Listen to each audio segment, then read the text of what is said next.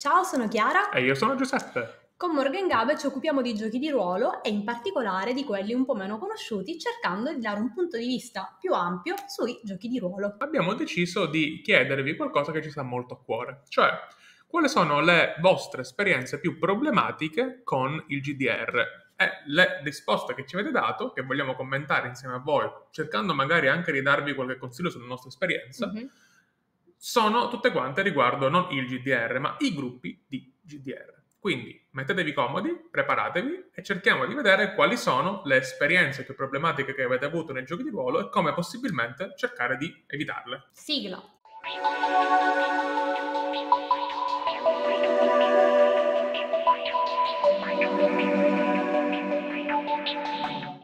Leggiamo la prima risposta che è divisa in tre.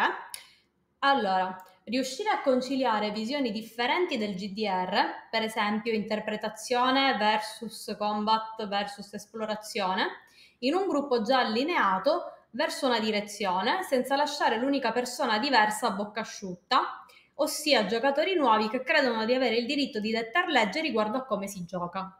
Allora, questa risposta è stata fatta in tre diverse tranche perché eh, appunto, come sapete, se qualche volta avete risposto a delle domande a risposta aperta su Instagram, c'è un numero di caratteri eh, massimi. Cosa dire? Allora, secondo me eh, qua ci sono tanti concetti interessanti, eh, espressi un po' così, probabilmente perché eh, c'era un limite di caratteri. Eh, sì, infatti, allora io ho avuto un po' di problemi, devo dire, a capire di che cosa si stesse parlando, perché mi sembrava che ci fossero troppe cose in ballo in pochissimo spazio.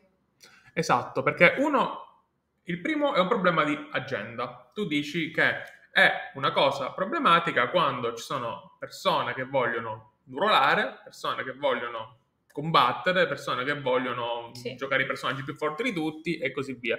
E questo è vero, eh, questa è una cosa che bisogna uh, evitare, cioè bisogna cercare di mettersi sulla stessa lunghezza d'onda in modo da fare content di tutti e da poter giocare al meglio. Poi però c'è la seconda cosa che è la più problematica secondo me, è quella in cui parli di una persona che è l'unica che vuole fare per esempio, che ne so, interpretazione, mentre tutto il resto del gruppo vuole fare, per esempio, combattimento. E che secondo te eh, non, do, non, può averla vinta perché d'altronde è l'unica. Ok, è vero che se tu sei in minoranza in un gruppo devi cercare in qualche modo di eh, accodarti, metterti d'accordo con gli altri oppure non giocare con quel gruppo se proprio non è possibile mettersi d'accordo, secondo me.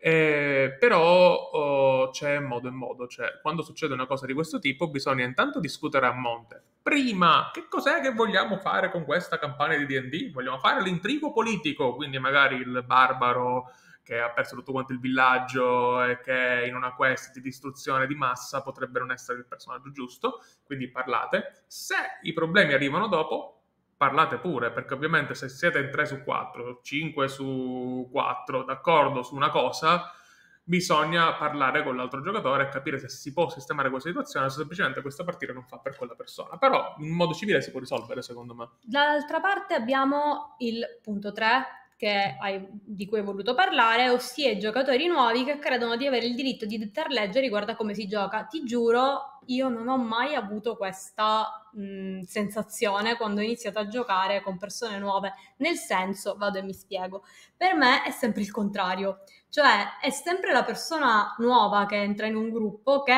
deve adattarsi volente o nolente, a quelli che sono i ritmi del gruppo, ma credo che sia anche naturale, nel senso eh, non lo trovo sempre giusto, eh, ma spesso c'è, quando c'è un gruppo ben connotato che sa che cosa a, loro piace o non piace ed entra una persona nuova all'interno di questo gruppo, spesso è quella persona che deve fare buon viso a cattivo gioco e cercare di adattarsi anche se ovviamente non, non, non, è giusto che quella persona cali completamente la testa o che non dica che cosa, che cosa, le piace o che cosa non le piace, è sbagliata questa cosa. Si dovrebbe sempre chiedere a una persona nuova eh, quali sono i suoi gusti, cosa vuole giocare e in qualche modo un gruppo ben rodato dovrebbe cercare di eh, capire e adattarsi per, in modo che questa persona, perché se l'hai voluta giocare con te, evidentemente c'è un motivo magari ti sta simpatica, ti piace come gioca, non penso che si invita una persona a caso a giocare in un gruppo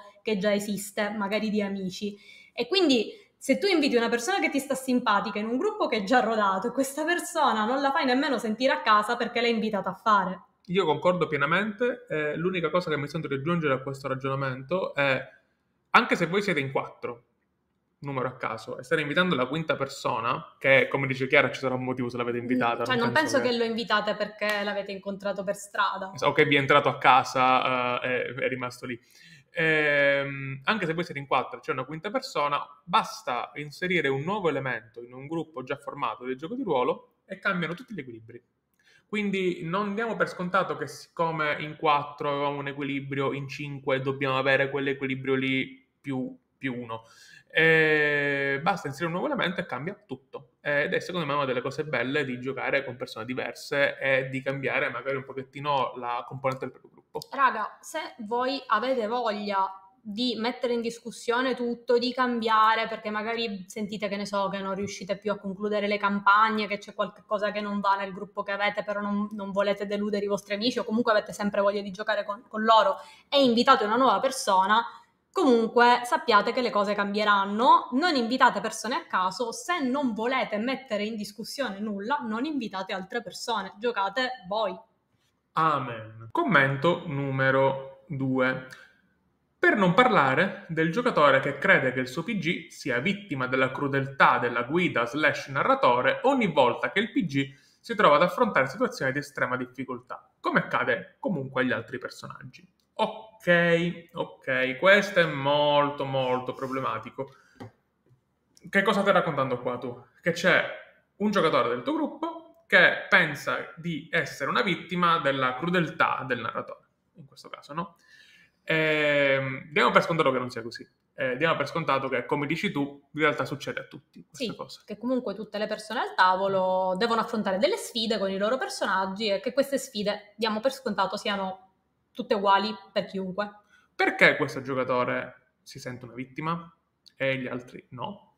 O perché il suo carattere. A volte succede. A volte capita, comunque noi portiamo, secondo me, al tavolo i nostri caratteri un pochino. Per forza, anche perché è il giocatore, quindi quando io mi siedo... Esatto. Uh, N- non ci trasformiamo completamente nei nostri personaggi, nei nostri alter ego, siamo sempre Chiara che gioca il paladino tizio, quindi rimango sempre io, se ho un carattere rimane quello, quindi magari una persona vittimista di suo. Ma poi penso che qui il problema non è il paladino di Chiara, ma è proprio Chiara che va dal master e dice ah ma mi stai trattando male. Sì sì sì, dico, non è che possiamo trasformarci completamente negli altri personaggi, siamo sempre noi che giochiamo. Esatto, proprio zero. Quindi eh, a questo punto sì, ci sarà sicuramente una cosa di carattere, ma potrebbe esserci anche una questione che magari amplifica questo carattere, tipo un problema di esperienze pregresse magari c'è stato un caso in cui questo giocatore si è trovato oh, più volte nella situazione in cui veramente ha subito delle ingiustizie, delle angherie e così via, e quindi ora sta giocando molto conservativo molto con l'aria di chi non vuole farsi fregare più. Magari anche con altri gruppi, non necessariamente con questo qui. Sì, sì, io do per scontato che si tratta di altri gruppi, visto quello che è stato detto. A questo punto la cosa migliore da fare, come sempre, è parlare. Cioè, dite a questo giocatore ma sai, vedi che in realtà le sfide che affronti tu sono tipo quelle che affrontiamo noi, vedi che il narratore, lo dovrebbe dire proprio il narratore, no? non ce l'ha con te,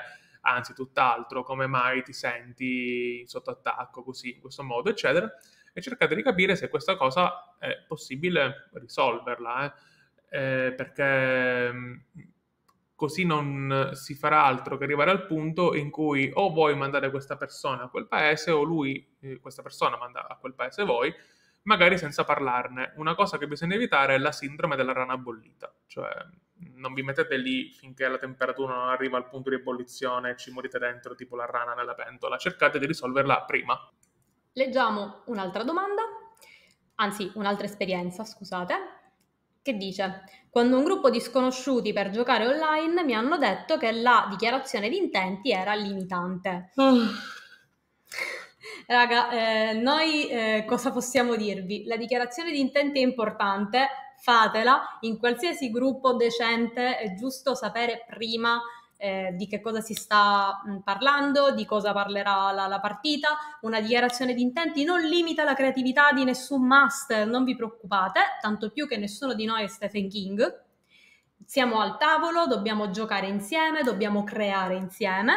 Se queste persone non usano la dichiarazione di intenti e voi non vi sentite a vostro agio nel non usarla, per favore usate sempre quel eh, tipo di meccanica di sicurezza che io mi alzo da questo tavolo e me ne vado. Il miglior modo per evitare guai. Ehm, altra cosa, ci sono alcune persone che odiano la dichiarazione di intenti chiamata dichiarazione di intenti, no? Cioè, come quelli che ti dicono no, io questa cosa non la farò mai perché non l'ho inventata io. Eh, chiediamoci perché e soprattutto oh, se vi trovate al tavolo con queste persone dite ok o fate come Chiara, ho detto Chiara, oppure dite ok, ma se non volete fare la DDI, quella che trovate su Directory PG gratis e così via, almeno possiamo metterci d'accordo su certe cose anche in un modo meno formalizzato, perché se la risposta è di nuovo tu non puoi limitare la mia creatività.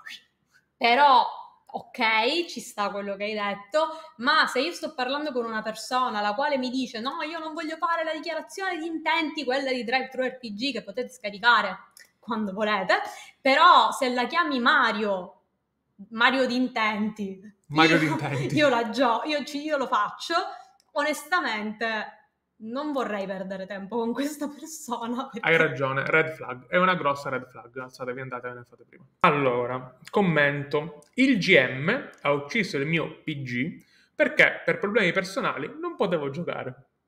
Wow, mi dispiace. Eh, oh, meglio perderlo che trovarlo questo. Oh. Il GM non il PG. No, il PG è morto. Il PG ormai è morto, quindi non è più possibile trovarlo. Ti auguro che tu l'abbia potuto giocare con, con altre persone più, più, gentili. Esatto, in questo caso si tratta di qualcuno che eh, boh, non ti poteva aspettare e così via. Che, che, dire, tu secondo me se cambi gruppo ci guadagni. E se per caso oh, qualcuno di voi che ci ascolta si trova a essere questo GM che non sa che fare con un personaggio che non c'è, esistono mille modi che eh, non passano da far fuori il PG in quest'atto di extreme revenge, di vendetta estrema, proprio eh, immotivato. Eh, si può mettere in pausa, si può fare in modo che questo PG si trovi qualcos'altro da fare, poi quando arriva lo inserisci se è possibile e così via. Non ha nessun senso, diciamo, avere questa piccola vendetta su un pezzo di carta, su una scheda, secondo me. Se però volete troppo vendicarvi o del vostro narratore o dei giocatori, insomma, di, di, chi interpreta un personaggio, esiste un bellissimo gioco di Tinat Games che si chiama Obsolete Shitty Rules, che vi consigliamo di giocare se avete proprio quest'ansia, questa voglia di vendetta nei confronti delle persone che giocano con voi. Sfogatevi con Obsolete Shitty Rules e poi tornate a giocare. Altra risposta, un mio player sfruttava i GDR per sfogare la sua omofobia, sessismo e razzismo, molto problematico. Brividi. Ci sono tantissime red flag qui, io non mi sento di dire altro se non quella è la porta, eh, tizio, eh, non mi ha fatto piacere giocare con te, addio. Sì, non c'è altro da aggiungere. Perché onestamente se tu sfrutti, ma non solo i GDR, se sfrutti qualunque ambito della tua vita per far capire perché sfogare queste cose fanno capire che sei una persona di, di merda, eh, allora io non ho nessuna voglia di avere a che fare con te. Quindi, dato che parli al passato, penso che tu in qualche modo non giochi più con questa persona, sono felice per te. Sì, e se ve le trovate di fronte, raga, cambiate strada prima di tutto perché chi cavolo ve lo fa fare veramente. Col mio primo gruppo, scrivono, di D&D 3.5, ci stava il ladro che si metteva invisibile e giocava durante la sessione su WhatsApp col master. Questo portò alla fine di tutto. Ok. Eh, questo è un problema, eh, è un problema che abbiamo visto succedere più volte nel corso, diciamo, delle nostre partite di molti anni fa, ormai più di dieci anni fa, cioè la gestione delle informazioni al tavolo da gioco. Eh, c'è questa credenza che ehm, si collega a tutta quella questione del metaplay. Se tu lo sai e il tuo PG non lo sa, allora tu devi dissaperlo, dimenticartelo e così via. Sdimenticarlo. Sdimenticarlo, che eh, si eh, collega molto a questa cosa, cioè c'è la convinzione che l'unico modo per poter giocare come si deve a non avere un'informazione e non avere quell'informazione. Allora, tutto questo secondo me rende la situazione estremamente frustrante e molto spesso si arriva al punto di cui racconti, cioè che il gruppo alla fine è esploso. Secondo me le informazioni segrete sono un problema. È molto facile che diventino difficilmente gestibili, è molto facile che portino all'implosione del gruppo. Eh, io le avevo, le utilizzavo tanti tanti anni fa, ma mi hanno dato problemi, eh, gli stessi problemi che racconti tu, quindi anche quando non conoscevo i giochi moderni avevo già smesso di utilizzarle e davo per scontato che se il PC di Chiara sapeva una cosa che gli altri non, non, sapevano, i giocatori comunque potevano saperla tranquillamente e che eh, mi basavo sulla loro maturità per questo. Quindi evitate le informazioni segrete, a meno che non ci siano sistemi di regole che vi permettono di giocare esperienze e focalizzare su quelle. Ma in un gioco che non è focalizzato su quello, veramente lasciate stare.